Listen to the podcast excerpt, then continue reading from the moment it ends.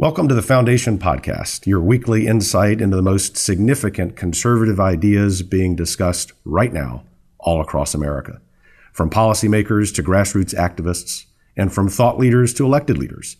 Each week we bring you the people and the ideas shaping the American Republic. Brought to you with a dose of Texas, where Lone Star Liberty shines brighter than ever. This week's podcast is the third session of a wonderful event we had here recently called Draining the Swamp Summit. That's right, Draining the Swamp Summit. Fittingly, that happened in the great state of Texas, downtown Austin, in our wonderful building, not in Washington, D.C.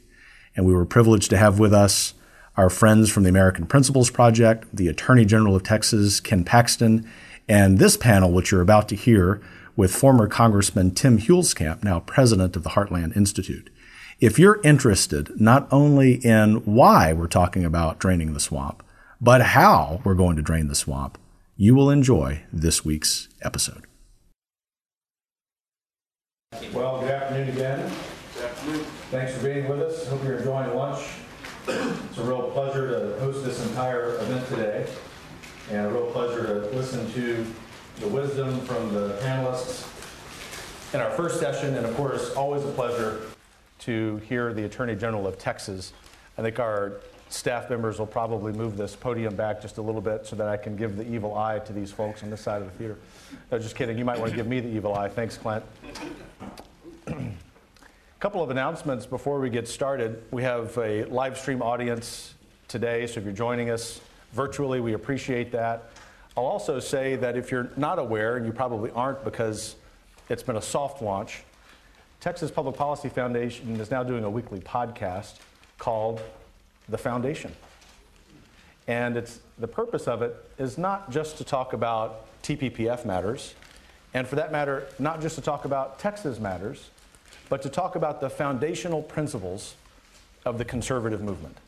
And there are many excellent voices in the movement. And what we want to do is feature those voices. I can tell you that one of the heroes for me and my wife in modern America is Dr. Tim Huelskamp. He's a courageous former member of Congress, courageous head of one of our fellow think tanks, one of the truly important organizations in America. And we are grateful that we're beginning to do more and more work together. So, Tim, thanks for being with us. A little bit more about Tim Huelskamp. He is a Kansan and earned his, I say that with great compliment. Hook 'em. Used to be part of Texas. That's correct. See? I am from southwest Kansas, and the Texas flag flew over my home county and farm. So we, we have a connection. We got you well prepped. Yeah, absolutely. Nice, nice job. You see, this audience is going to love you. he earned his PhD in political science from American University.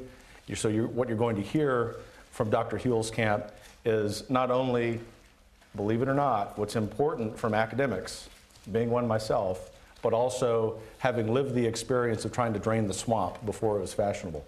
So, what we're going to do today is hopefully have a wide ranging conversation.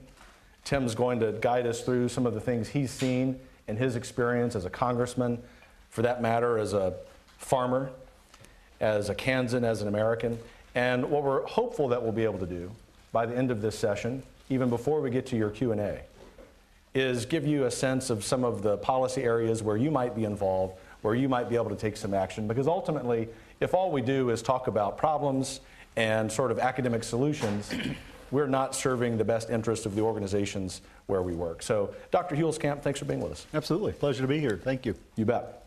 So, let's talk about the extent of the problem of the administrative state. Just to frame that for us, had a recent election where, among other factors that went into the reasons the victor won, one of them was that he put his finger on a long-standing frustration of Americans of different demographic groups, and that is that they felt increasingly powerless and, and even over their elected officials. That there are these people, perhaps well intentioned, serving in agencies, making administrative rules that they had little control over. And I'm just hopeful that maybe in this first part of our conversation, you can help us with the, con- the experience you've had. Give us some insight into the extent of that problem. So you're not required to be an optimist yet.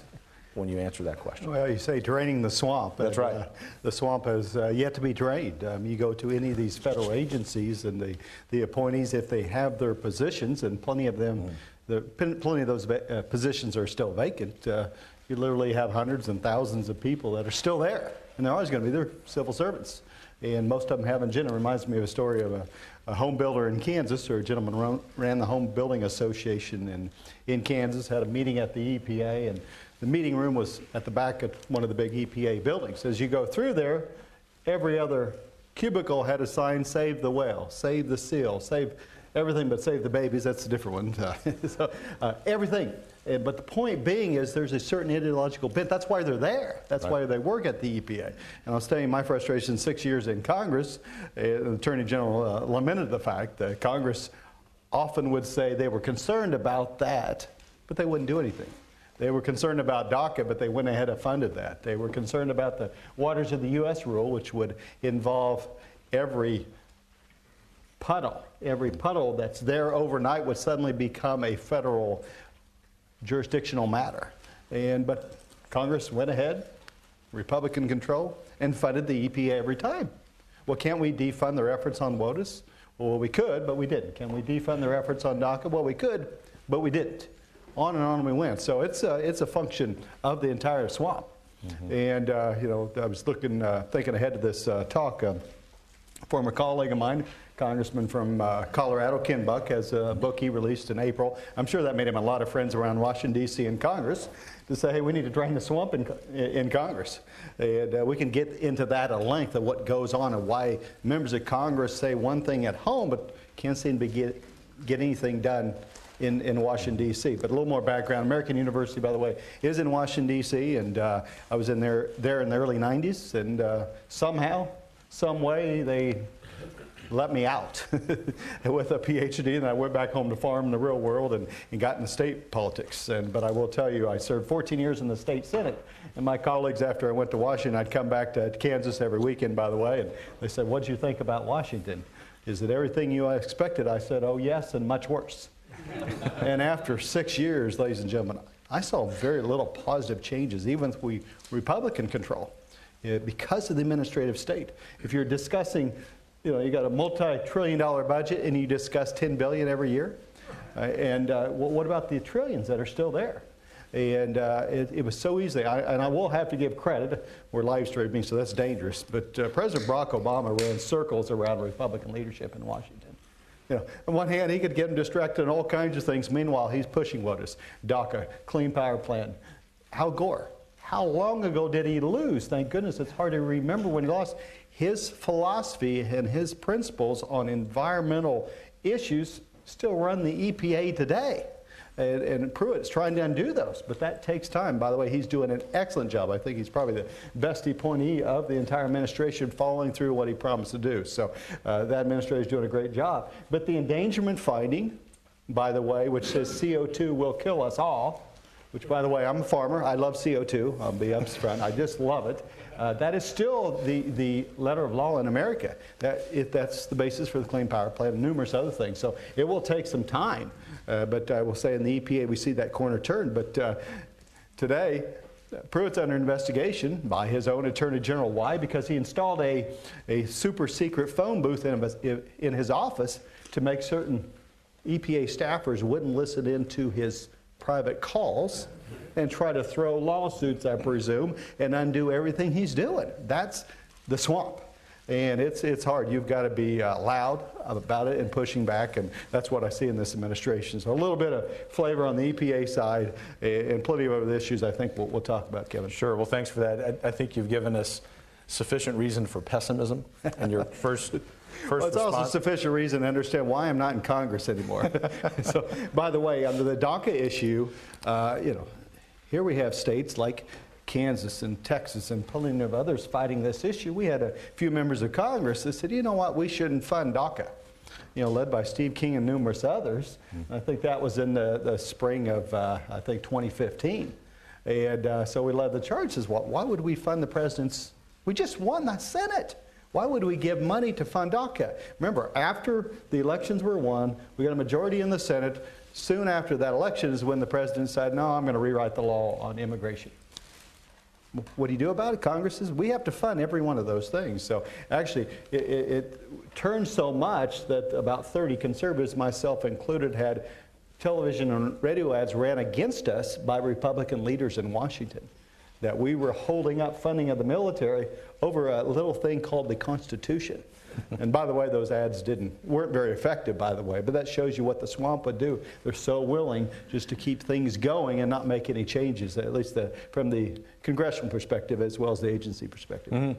So, what about the role of Congress in mm, at least contributing to that problem if they didn't make the problem? And, and, and the context for that question is almost an academic diagnosis of that. And I might want to view that historically. You will want to view that from the standpoint as a political scientist. In other words, if we had 100 students in a lecture hall here and they asked you, Dr. Huelskamp, how did this happen?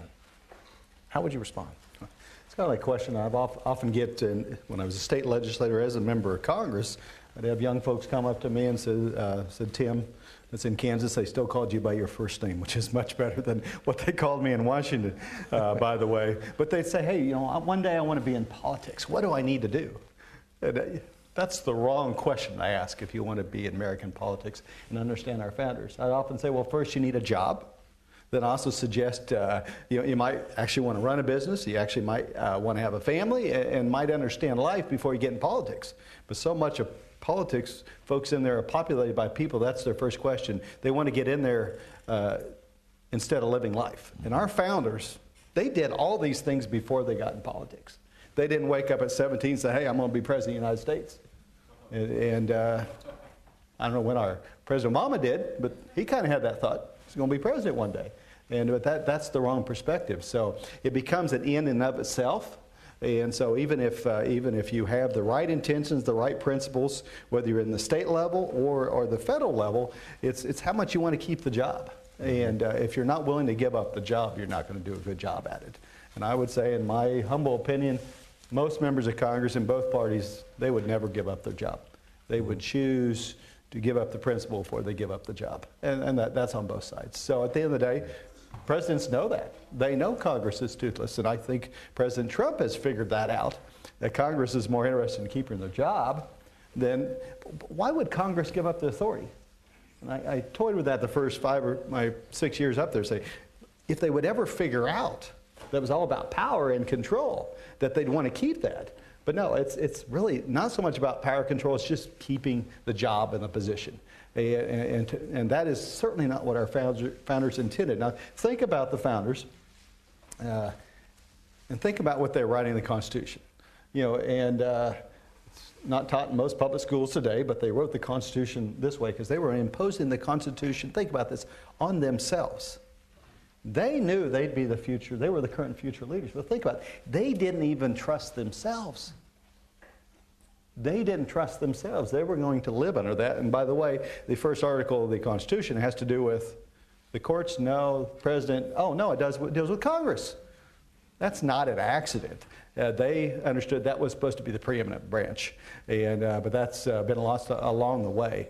Uh, but in a sense, it's, it's still this whole thing like uh, in Ken Buck's, Ken Buck's book talks about it, draining the swamp. It needs to start in the congressional level as well. There's just too many folks up there that have spent 20 years to get there, and then once they get there, they can't figure out why they're even there anymore. Mm-hmm. Same way getting committee chairmanships. Uh, uh, Peter Schweizer, anybody heard of Peter Schweizer? Clinton Cash and, and plenty of other things. He wrote a book called Extortion. He talked about Congress, and he talks about uh, it's absolutely true. What's the price tag on getting on the Ways and Means Committee in the House? Let me ask that again. Is there a, well, let me ask it this way. Is there a price tag to be on the House Ways and Means Committee? Hmm. Absolutely. What is it today? I don't know. Back when Peter wrote the book, it was about a million dollars in campaign fundraising. And you take that campaign fundraising and you, you give it to leadership. And then leadership uses that to elect more people just like you. And, and then it becomes a very top-down process. And then Obama runs circles around this, uh, uh, around this. But Peter outlines under both parties that, that, money runs the game. And he, he outlined specifically, and I actually helped contribute to uh, some of the information in, in the book that uh, bills would come. Here's an example. We, The agenda in Congress was set up about once a week. The majority leader on a Friday would uh, send us out and says, here, here are the bills we're going to consider in Congress next week. This is a Republican Congress, by the way. And I'd get home after voting, jump on a plane, get home, see my family in the real world like 5, 6 o'clock at night. Then about Friday evening, a few hours later, we'd get the agenda for next week of 50 or 60 or 70 bills that might be considered, many of them on Monday. How, where did they come from? Why are they on there? I don't know where they came from. There was no advance notice other than Friday will come back on Monday. And, can, and, and Peter outlines in this book is under both parties, if you were the special interest that did well enough at a fundraiser the week before, the week before that, your bill would come up on the agenda on the calendar.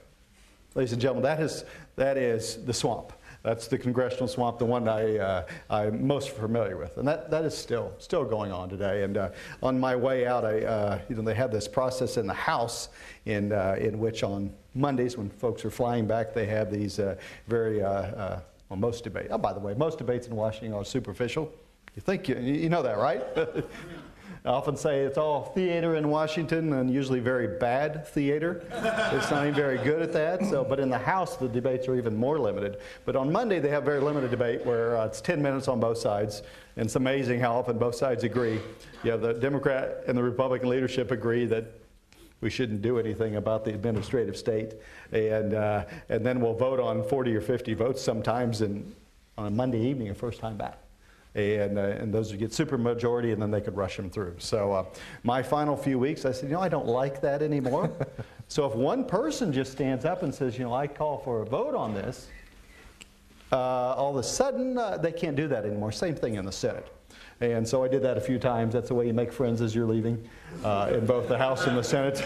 I think I learned that from uh, Senator Cruz, a, a friend of mine, uh, about standing up. But what that does show that despite what I think is corruption there, and uh, years long corruption of both parties, and, and, just the swamp and the creatures of the swamp is you still have cases where one man or one woman can actually change the direction, change the debate, and actually make a difference, which is that is the American spirit. And, uh, and, and that's what still makes us different that we can still make a difference. So when young folks come to me, I say, hey, yeah, this is the resume. You should have a real life before you get in politics.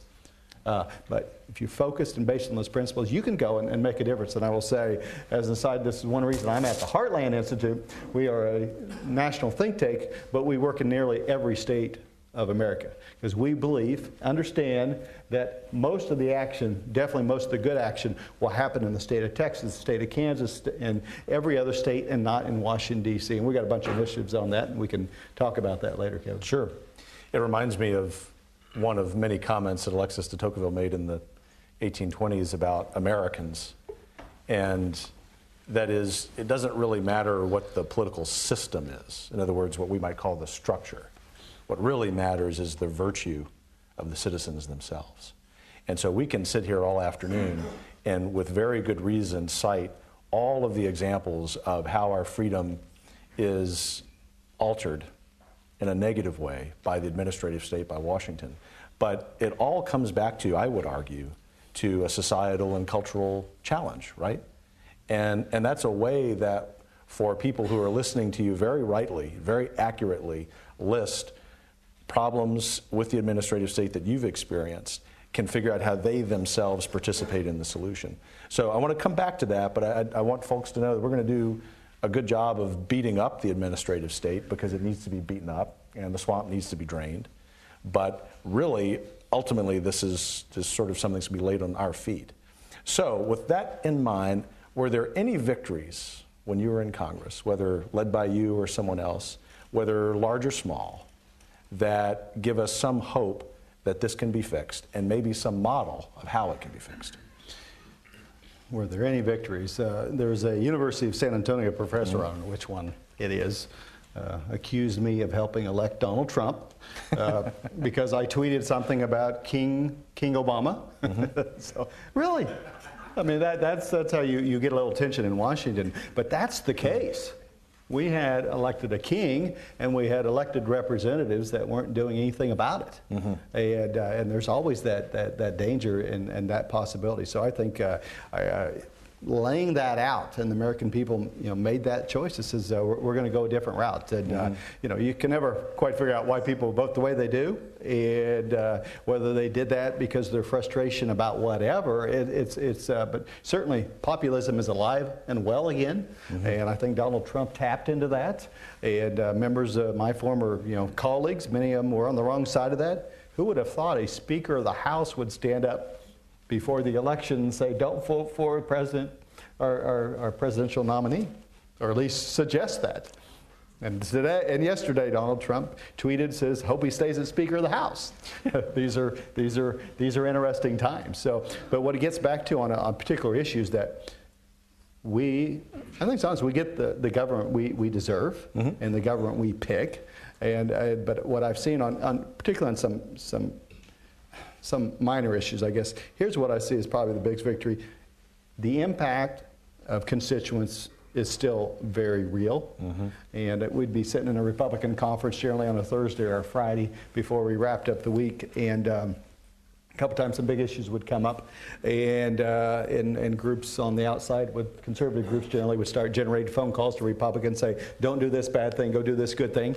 And they'd walk in, uh, my, my former colleagues, and say, oh my God, I'm getting all these phone calls. And you would say, okay, well, what do you think about that? Like, now I'm going to have to do what they told me to do. Let me repeat that. Now I'm going to have to do what they told me to do. Two things here. One, they, uh, do I really have to do what they tell me to do? Two, they do take orders if they think they're going to lose their job.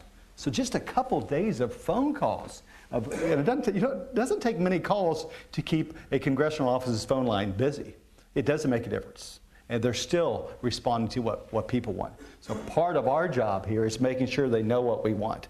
Don't assume that. And, and by the way, the way the system is set up, they don't take calls and worry about anybody outside their congressional district and they're not supposed to put together this national database. It's all based on constituents, and so yeah, we're going to necessarily lose plenty of folks are never going to get our phone calls. But for those that I would say, uh, as a Republican, on the Republican side, we can light up their phone calls, their, their phones, and, and do make a difference. So that was always heartening to me. That if enough people called in, they they'd be they they do the right thing.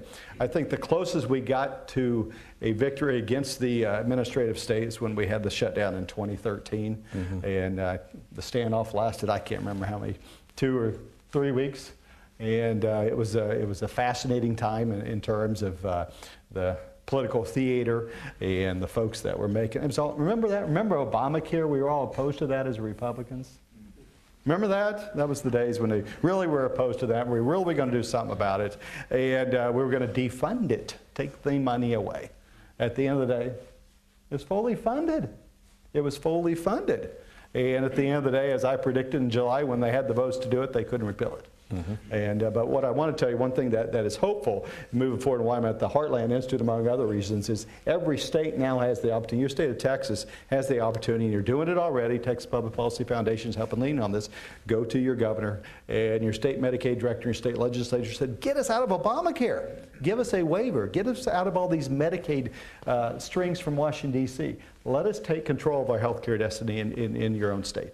And so what I do see is not that Congress is going to do, I don't think they're going to do anything about Obamacare. Frankly, they're very likely to beef up the, the funding and the subsidies of the exchanges in exchange for some votes for a couple uh, senators from the Northeast on a tax bill. They're going to put more money on Obamacare.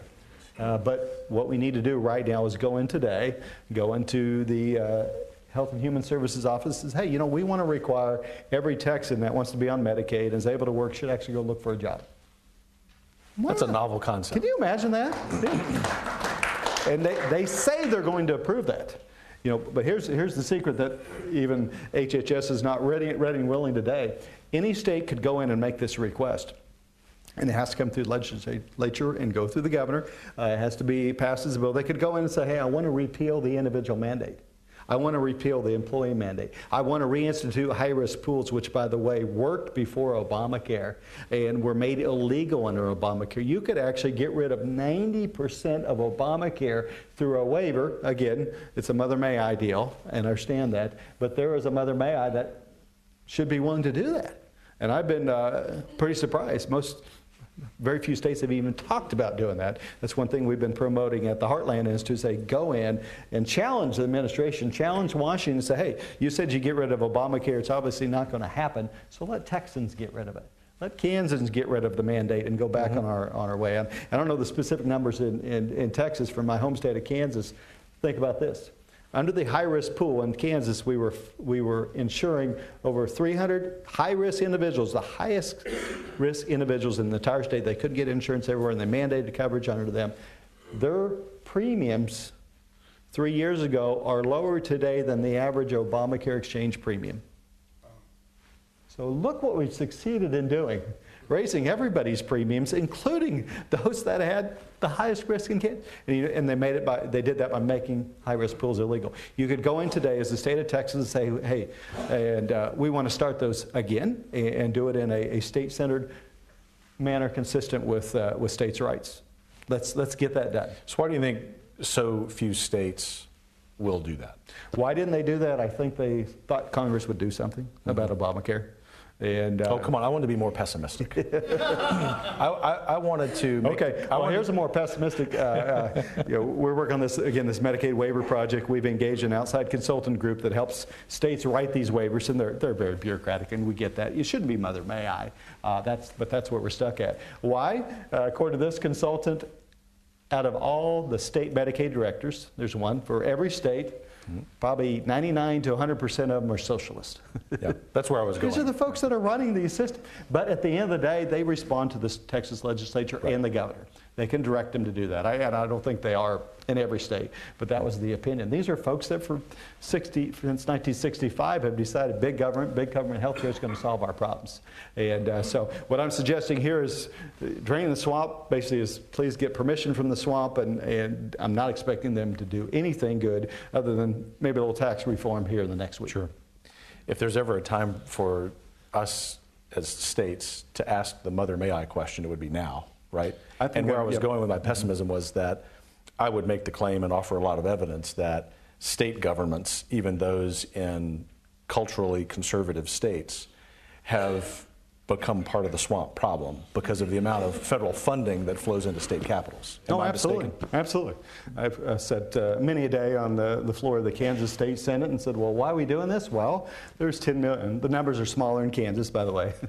the, oh, we'll get $10 million from the feds if we do this. Really? So what do we give up in exchange for that? Well, it's just free kind of kind of free money and that's in medicaid that's in your transportation stuff that's certainly in education as well.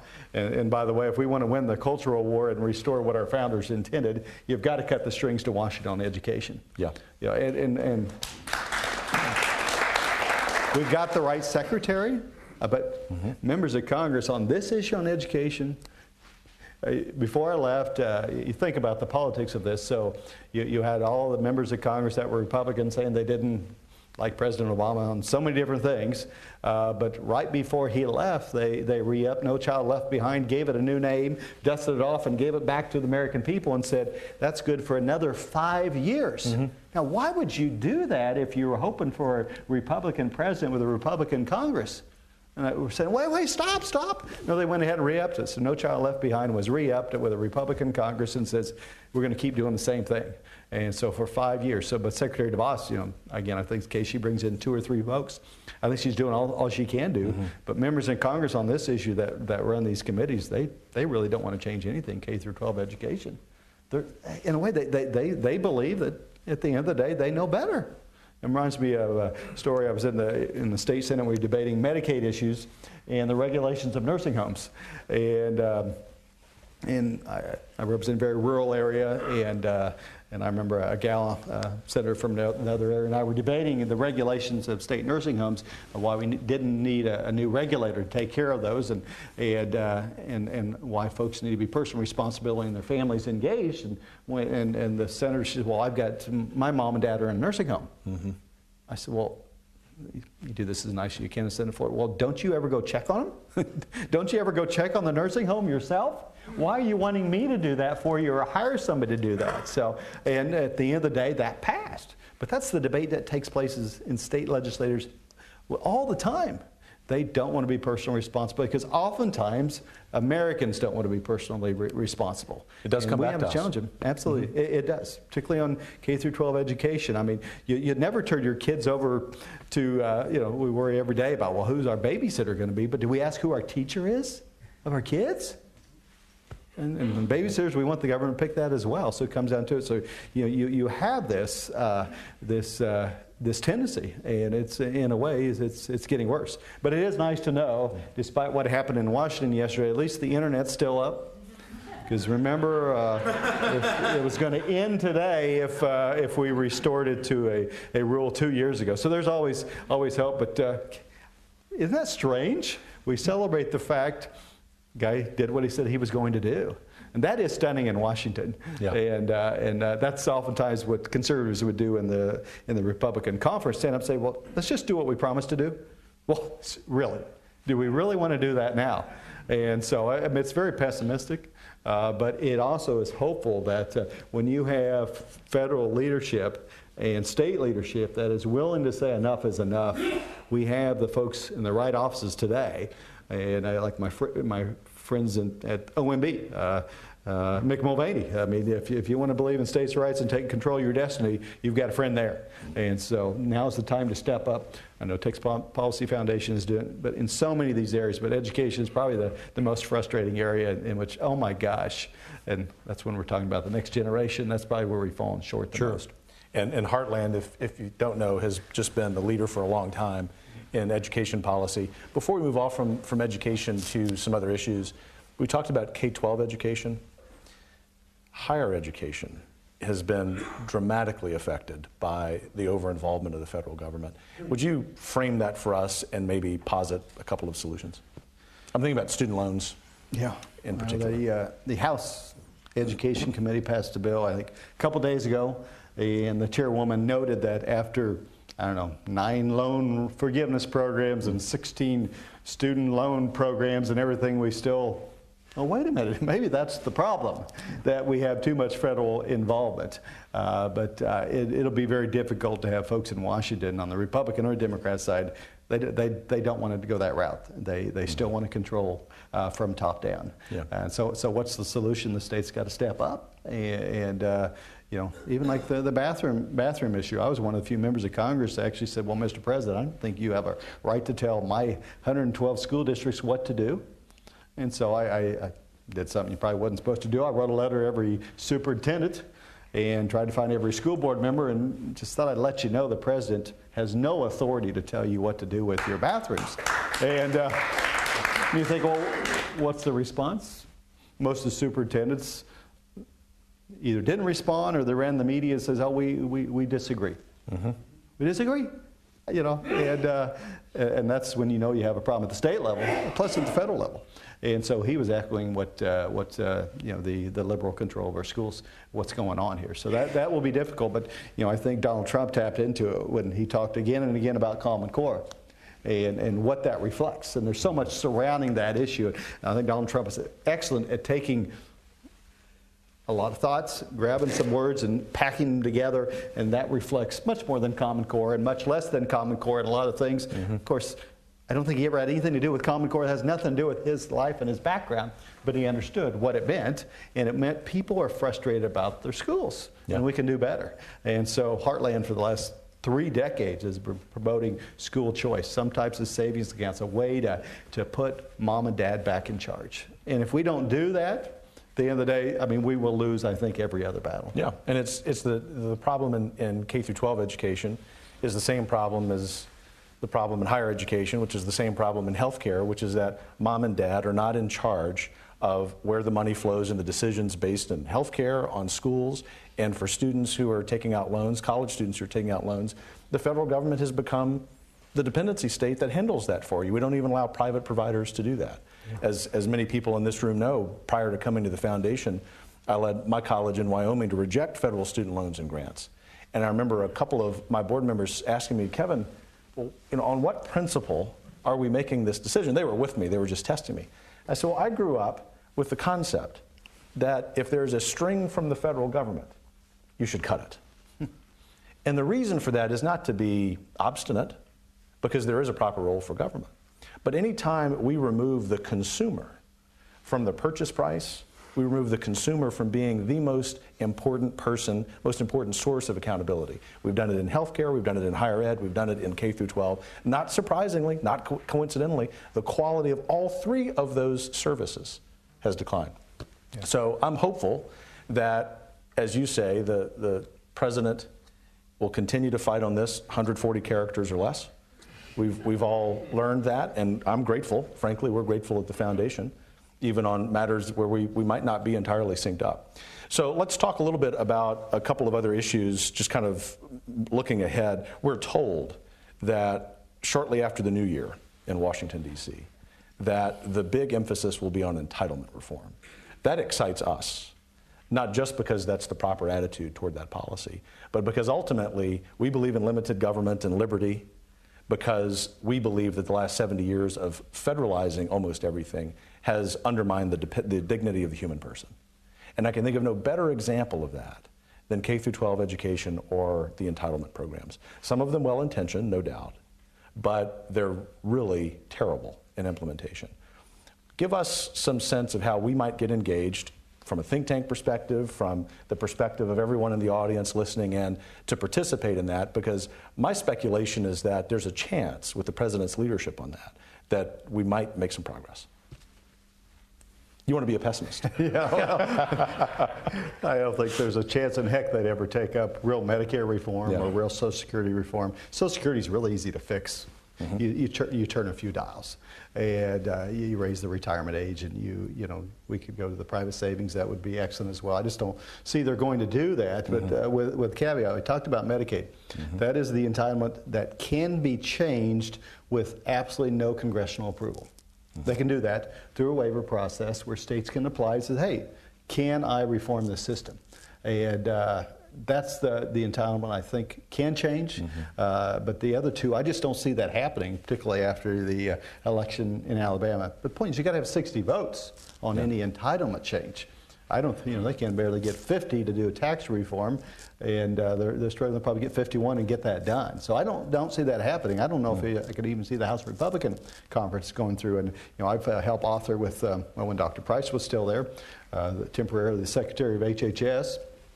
And, and Jim Jordan and, and, and Senators Cruz and, and the Senate, we all had our entitlement reform bills and just don't see them going anywhere in, in my opinion. Mm-hmm. But at the end of the day, what I do see with the Medicaid as, as an option, again, states can call, go in, submit a request to the Trump administration, has nothing to do with Congress, and get it approved to impose work requirements, impose uh, uh, premiums and cost sharing, all these kind of things that we've done in insurance trying to avoid this third party problem. That's the problem. Somebody else is paying the bill. I've got teenagers. I know how that works. as long as think about that, somebody else is paying the bill. And we need to fix that. And uh, mm-hmm. so on that side, I, I, think it's Medicaid, but not Medicare or, mm-hmm. Social Security. But one way, one thing the Heartland is working on that has an impact, I think, on all these has to do with uh, potentially uh, reform of the Food and Drug Administration. Yeah. And we just had a, uh, uh, a day on this, uh, putting together a proposal today in order to approve a new drug it basically takes, depending on the, the numbers, anywhere from 10 to 15 years. 10 to 15 years. You know. My mom was uh, diagnosed with uh, an illness that uh, many old folks in this, uh, older folks in this country have. The answer for her is maybe 10 or 15 years. What's the price tag? $2.6 billion to get it through that system.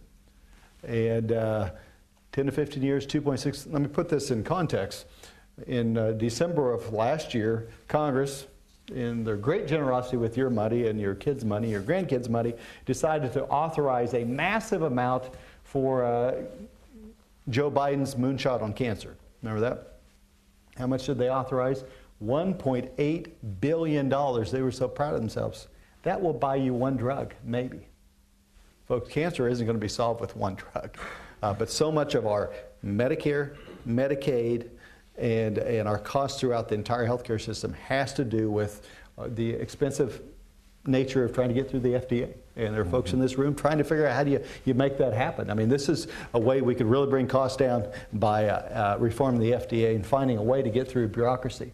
FDA, their current uh, state, they were basically created in 1962 when John F. Kennedy was president, and they still operate basically in the same manner. And here, here's one thing that, uh, that, that I wonder about that uh, how this goes by. And uh, but there's a an, uh, the head of the oncology division. I I, uh, I won't say his name because I don't want to create difficulties just trying to reform the FDA. But you can look it up. A couple years ago, again, this is the top gentleman that approves cancer drugs, and it, this was in the New York Times, so it has to be true. No, it was elsewhere. It was elsewhere. But he approved a drug because his wife had cancer. The drug that was waiting. Why did he prove it? Because his wife needed it. It wasn't for compassionate use, so he grabbed a drug that was waiting and pulled it forward just to make sure. Today, he still speaks on behalf of the FDA. He's still lauded in the uh, by various groups that only he did the right. You know, at the end of the day, that shows you that it's. I think that's wrong. Yeah. You should do that for everybody, pulling these drugs up if we could do that. So this is one case where you can lower the cost of so many of our, uh, of our programs and, and do that in a way that uh, actually makes sense and uses, uses the marketplace rather than, than the swamp. Trying to, because because right now I, I see the FDA is controlled and captured by a few major companies, and this is one thing the president does get you know, he, uh, he probably appointed a drug task force. He's talking about doing that. He tweets about it regularly, and I do know at his cabinet meetings, he says, we got to do something about the high cost of drugs. If you go to Japan today, they, they, uh, they reformed their version of the FDA a couple years ago based on a model actually put together by a gentleman that, that works with the Heartland Institute for regenerative medicine. I mean, they're a very aging society.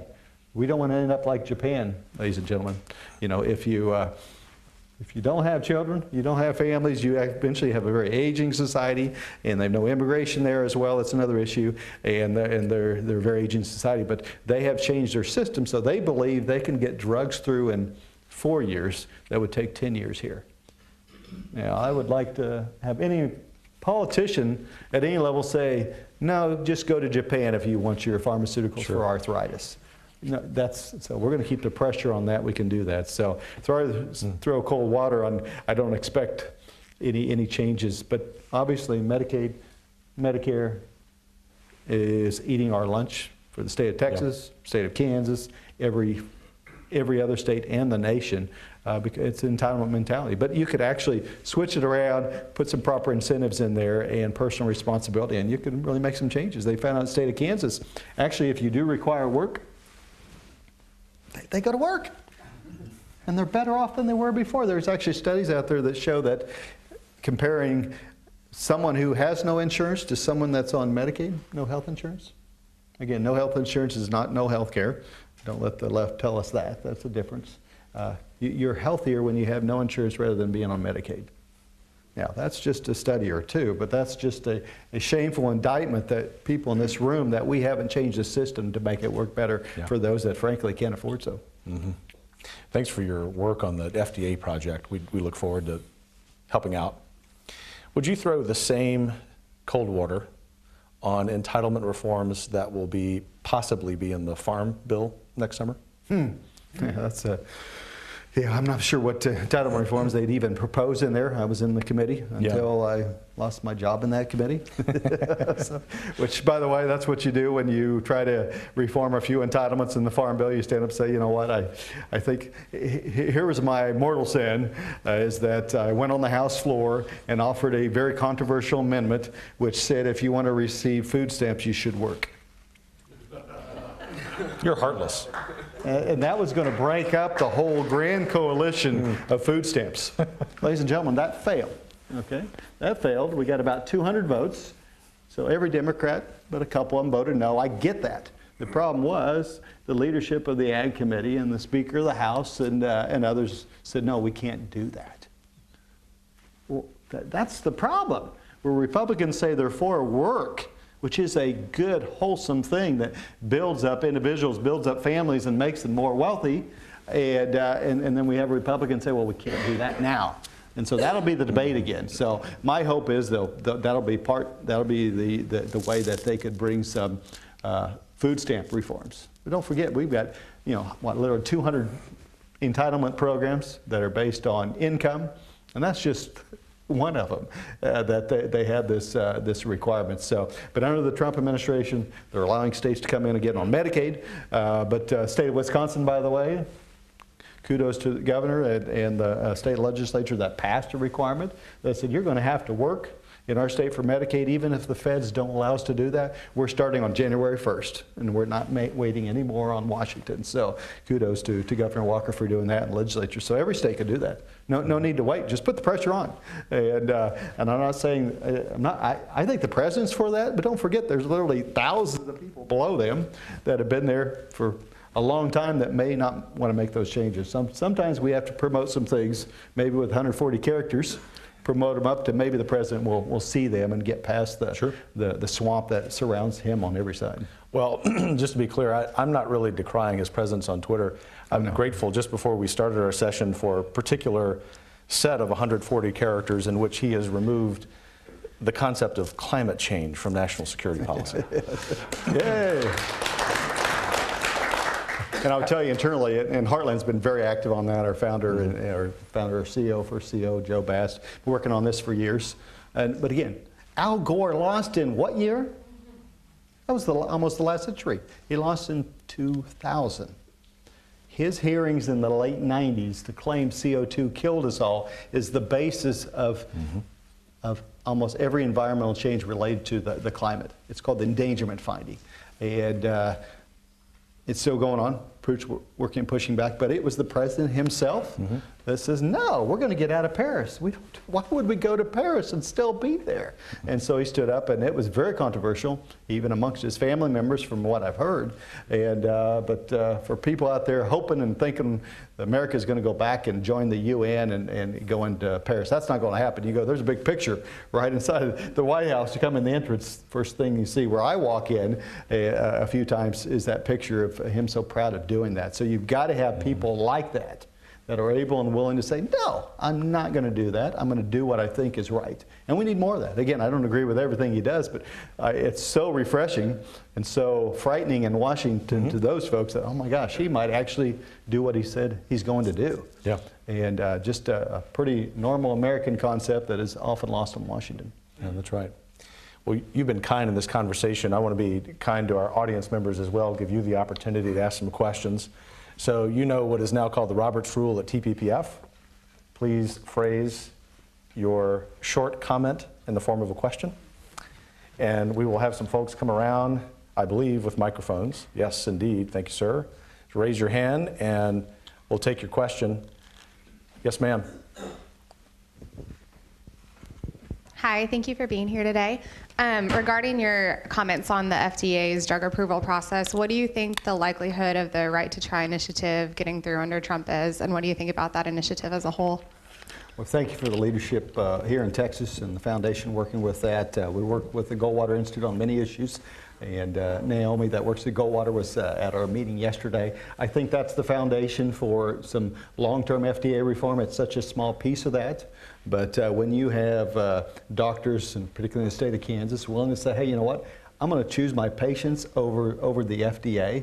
That, that's courageous, and there are real difficulties with doing that, and there's real difficulties with states. So, but 38 states, I think is the number today, said uh, we don't want the feds restricting our ability to, to pick a medicine down the hallway. Think about this. Here's what's going on. You, you have trials going on, and uh, with uh, perhaps life-saving, life-affirming drugs. Uh, if you get in the trial, by the way, think about it. If you get in the trial, you get a 50% chance you get the drug and 50% chance you don't.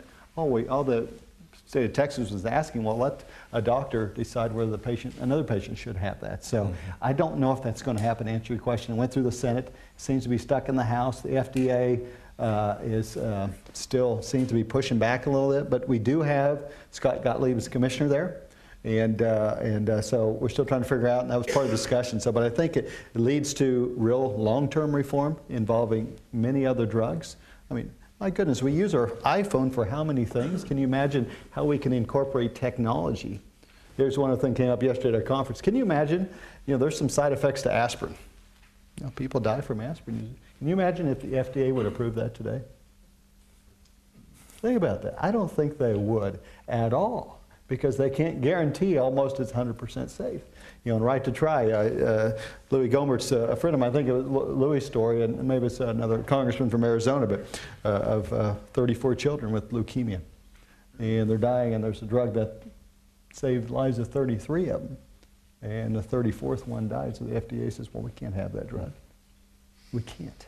And those are the kind of things they have. Bureaucrats shouldn't be making those decisions. I think so. Right to try is a, a good start. But uh, I'm still worried whether that, that happens. It will take some time. Here, here's one thing that should frighten you. We had soldiers, and I didn't learn this till yesterday, were dying on the battlefield because the FDA would not allow the use of freeze dried plasma for soldiers when they were bleeding out. And so the military basically has to follow the rules as well. Uh, they were getting some from France, and that became a blowup. Again, if our soldiers are dying because the FDA won't, conclude, won't approve a product that's used in France, shouldn't there be some real public outcry? So we're identifying multiple in- instances like this where people should be back in charge. And so I'm, I'm hopeful. So appreciate the work here in Texas, uh, pushing that forward, the work of the, the Goldwater Institute on, on right to try. Thanks for your question. Second row down here, bottom. Microphone's coming your way. Of cour- As a physician, uh, what you say strikes me pretty strongly because of the liability issue. And so who takes the liability when you decide to allow a drug to be used generally uh, without what some people consider to be sufficient testing? And, you know, I hark back to when I started medical school. I've started, done my thing and retired. But in 68, when we, when I was in medical school, phocomelia was a big deal. You're born without arms, part of the leg, that sort of thing. And guess what? It was thalidomide. And um, so I can just imagine the, how much fun the attorneys are going to have as soon as you start releasing drug, uh, drugs early because the American public in the nanny state doesn't want to take responsibility. It's got to be that guy's fault. Yeah. And, then you and then you've got the pharmacy cartel. Yep. Yeah. Yeah. Absolutely. That the the right to try and any FDA serious FDA reform has to have tort tort reform as part of that. That's when you also have to rely on states like Texas and Kansas. By the way, we've had probably the best tort laws in Kansas for, for many years, and, and, and Texas actually on that one caught up with us uh, a few years ago, I think, on that. So, but that has to be part of it as well. But here's the decision, though, and, and under right to try, it's drugs that actually have are generally, I think, already in phase three. And FDA reform would suggest phase one, maybe phase one, A and B, and they, they uh, make this pretty complicated. I understand it has to be complicated, but uh, what I'm suggesting, once they pass the, the, the initial safety trials, then, then we should, uh, you know, let patients and their doctors start saying, hey, you know, what, what is really out there? And uh, some people times make bad decisions. Some people are more risky than, than others. But here's what FDA doesn't see. And I, as a member of Congress, I know FDA does not want to be called before a hearing and, and say uh, the unborn were born with, without limbs. By the way, that didn't happen here. That was in Europe. So that, that didn't happen here. That was in Europe. And uh, the drug was not approved for use here, We were using thalidomide on pregnant women. only in trials. Their nausea in the, in the FDA had not, had not approved that yet. Now, I don't know if that was after, but, uh, you know, they, President Kennedy gave the gal who held that up on accident, gave her an award for keeping that from coming over, and that's why he had to rewrite all that. So, but here's what the FDA doesn't see, is all the folks that are dying because they can't get access to the drugs. Now, Vioxx, you know, people were dying as well. They call in, we'll rip that off the off the off the market, and, and that's what you see. The what is it, forty thousand died from that, and I, I don't know. That's the accurate number. It's the number I saw yesterday. But there were actually folks using Vioxx. Still wish they could use it today, but they're not permitted. They're not in the high risk category. So all we're suggesting in, in this case is we look at uh, that letting folks decide, not Washington, to, to, to do that. So, but uh, that's part of the question we wrestled with yesterday. Do we need to spend 2.6 billion dollars to re, you know to get the 99.9 percent safety? I, I, I don't think so. Well, I, I understand your point. I used to bootleg medicine in from Germany, Holland, and, uh, Yeah. and, and then had patients sign fifteen pages, you know, disclaimer. Yeah. Which, of course, was Yeah. So, Dr. Jones, it's good we did not get your comment about bootlegging medicine on the microphone. Statute, statute limitations. Gentlemen, right there in the center. Uh, ben will come around to you. Yes, sir. Yeah, on another topic really having to do with higher education.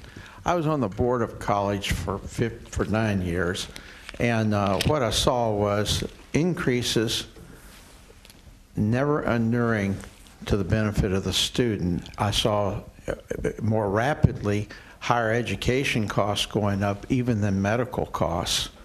Uh, and it just meant more administrators and more other things for the college.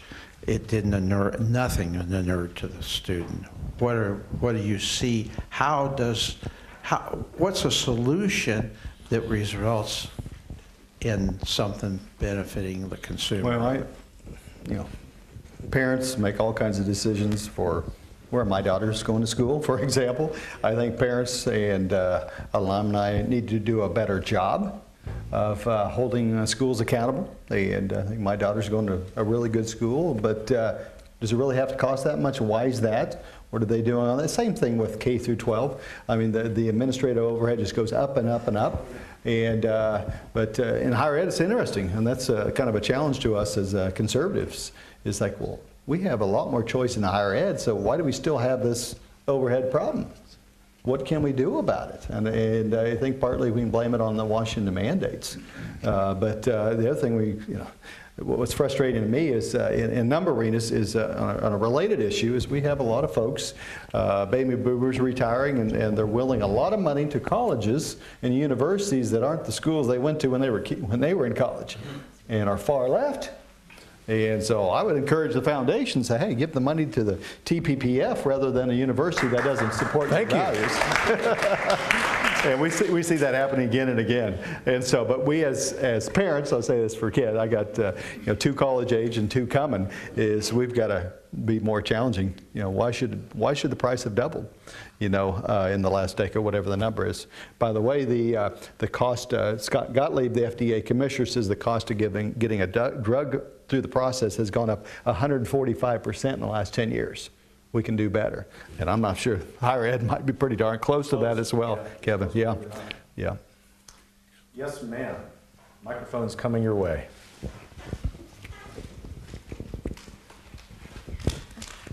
Uh, you've described very well a broken two-party system. So I ask you, given that, do you see any realignments of the political landscape? And I'll tell you why. What I see, I heard a radio talk show caller talk about the Democrat uh, governor's uh, Virginia governor's race. He was a conservative Republican. He said he voted. Against the Republican nominee. I don't know if he said he actually voted for the Democrat or not, but his reason was he was on different sides. And these two sides in the Republican Party, I call it the swamp drainers and the swamp dwellers. And the swamp dweller was the nominee, and he did not want that person to win and seem to be successful so that his party would go down that track. Then in the recent um, Alabama Senate race, I heard a similar thing where the swamp dwellers in the Republican Party wanted to vote against their nominee Uh, actually for the Democrat, because they did not want him to win and be the face and that side of the Republican Party. So this tension, I say, is unsustainable, and it only leads to Democrat victories because they don't have this tension in their party. I'm a libertarian, so I'm trying to be. I think I can be objective here, but the the, the Democrats don't do this to themselves. Whatever differences they had, they would never think to to vote for the Republican against their nominee and, uh, and so I see this as uh, repeating itself with bad results because the swamp dwellers fight mean, they fight dirty. The swamp drainers just don't have that in them, so they're going to continue to lose. So, what, what's the answer? I think it may be a third party. So, your question, for, from kind of a maybe an academic standpoint, because I don't think we'll get into the, the partisan side of that, is if there will be a realignment more along the lines of what you're calling swamp drainers and swamp dwellers. Dr. Huelskamp? Yeah. From an academic perspective, and I've been to a couple conventions, and they weren't the Democrat or the Libertarian convention. And uh, but uh, what we've seen in the history of this country is the greatest social movements usually were picked up by one or two parties. You know, and so I, I think you potentially see alignment of when you have a president that is so populist in nature. I think that's the best way to put that. That you know, uh, it, it's a danger for, for folks to oppose him. And, but Republicans, some of them are doing that. So it's hard to predict where it ends up politically. But I think this overgrowing, ever-growing concern that America, that those guys and gals aren't working for us. I mean, you see it in both parties. You know, you had these rallies of a guy Mr. Sanders, who spent, who would I say, he spent his honeymoon in the Soviet Union, and all these students showing up and saying, he's our guy, you know, and because, and there's, but I would, I would argue that uh, there's as much disruption going on in their party as well over all, all kinds of issues. And it's, uh, you know, they want them to do all kinds of things, uh, and, and they're, they're not following through. I mean, they, you know, there's a whole contingent of folks in the Democrat Party that want to impeach Donald Trump. The vote didn't, didn't, they can't even get a, a, few to stand up and do that. So, I mean, this is, it, it keeps moving. But, but the, the issue, the social issue, if you look at like the issue of slavery, uh, you know, did one party solve that eventually? It's, it was pulled in uh, by a major party and, and all kinds of things and uh, people making a difference and, and, and we went the, the right, right direction as a country, thank God. Uh, but uh, it, that, that caused a realignment, but the same parties were, were still there. And uh, so I would suggest, I don't see a big change there, but we have a big change in, in the states where we have this opportunity. So I think you could have some states become bluer and bluer and, and some states more and more red. But uh, I wanted, there was a survey came out I wanted to share, it just uh, shows that the division in the parties as well as the division uh, uh, between the parties. And it's a, a group in, in, Washington, I think American Principles Project might be involved in, put out a survey that said of the top five patriotic brands for conservatives, here's the top five NRA, Chick fil A, thanks for lunch, Republican Party, Fox News, and Hobby Lobby are the top five views of who's patriotic. Now, here's the top five pa patriotic brands for liberals the Democrat Party, the U.S. Supreme Court, Planned Parenthood, New York Times, and the NFL. I think I'll stick with Chick fil. Yeah. Now, now, think about that. Think about the divisions we have between the parties and in America. We can't even agree anymore on what's in the is, and there's more coming. We can't even agree what it means to be a patriot anymore. What it means to, to what's federalism? Who cares is the answer. you know, what does it mean? Uh, you know, today is Bill Rights Day. Today is Bill Rights Day. 76 years ago, a Democrat president, think about that, said it was Bill Rights Day. And, uh, and most folks obviously don't know what it is, and frankly, they, they think they do, but they don't care about it. So uh, there's incredible divisions, but at the end of the day, I'll just say politics is not going to change that. It's a cultural issue. It's issues of the heart that are going to change and, and pull us back together, I think. Thank you. Time for one final question. We'll go to, you're on the left side of the room, but you're on our right, so we're comfortable going that direction. Well, I hate being the last question to go back to a rather mundane topic, but Make it a good, good one. what is preventing the normal order of business budgeting in the Congress? We used to have authorizations and appropriations, and now this sort of rolling budgeting by CR. Hmm. And then I guess question my premise should we, were, were those days of authorizations and appropriations, were those better in terms of oversight, federalism, accountability? They were, but uh, those days were from the early 90s is the last time that really happened. What's frustrating to me is you had Republicans for years saying, well, they can't get it done. We can't get, you know, wait a minute. Republicans have everything in Washington and they still can't get it done. So you can't, it's hard to blame Barack Obama anymore. And so, but the biggest value of having a, a steady process and, and a process in which you'd go through the budget of every agency or the 13 parts of the pie, then you could hold the bureaucrats accountable with amendments of restricting their action. And so, and, and so maybe the Republicans don't care to do that anymore. So yeah, I mean, they didn't pass any budget. They didn't pass any budget bills. They're on, how does that happen? You have to say it's the folks that are in charge. It's Republicans on both sides. They've got the votes to do that. They have chosen not to. Uh, the fear, specific fear, is the reason they didn't finish it two weeks ago is because they want to load it up some really bad things at the end of the year. And uh, that's, that's uh, if uh, passes any predictor of the future, that's it's likely to be a very bad last week of December after we have a, a good tax reform. So, but yeah, from an academic and a political perspective, do your job. And uh, so you got you got to hand it to the, the leadership on both sides. They just they just don't care to do their job as a member of Congress. So again, that frustrates me because they would have more authority as an institution if they followed their process. And uh, but they either can't get it together or even worse, might not want to get it together. Dr. Tim Huelskamp, president of the Heartland Institute. You're a great American and honorary Texan. Hey, absolutely. Thanks for being with us. Thank you. Appreciate it, Kevin. Thank you. Thank you all for being with us. I know a few of you had some more questions. You know, custom here is, is great hospitality, so I'm sure the Dr. Huelskamp has a few more minutes if you have questions. Have a wonderful weekend and Merry Christmas to you. Thanks again for being part of the Foundation podcast, which is sponsored and produced by the Texas Public Policy Foundation. Visit us at texaspolicy.com to learn more.